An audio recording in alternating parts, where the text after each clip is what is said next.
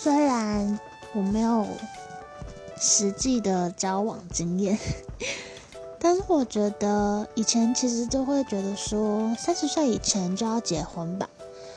但是其实随着时间增长，时时间增长什么？年纪增长，就会觉得其实结婚真的是必要的吗？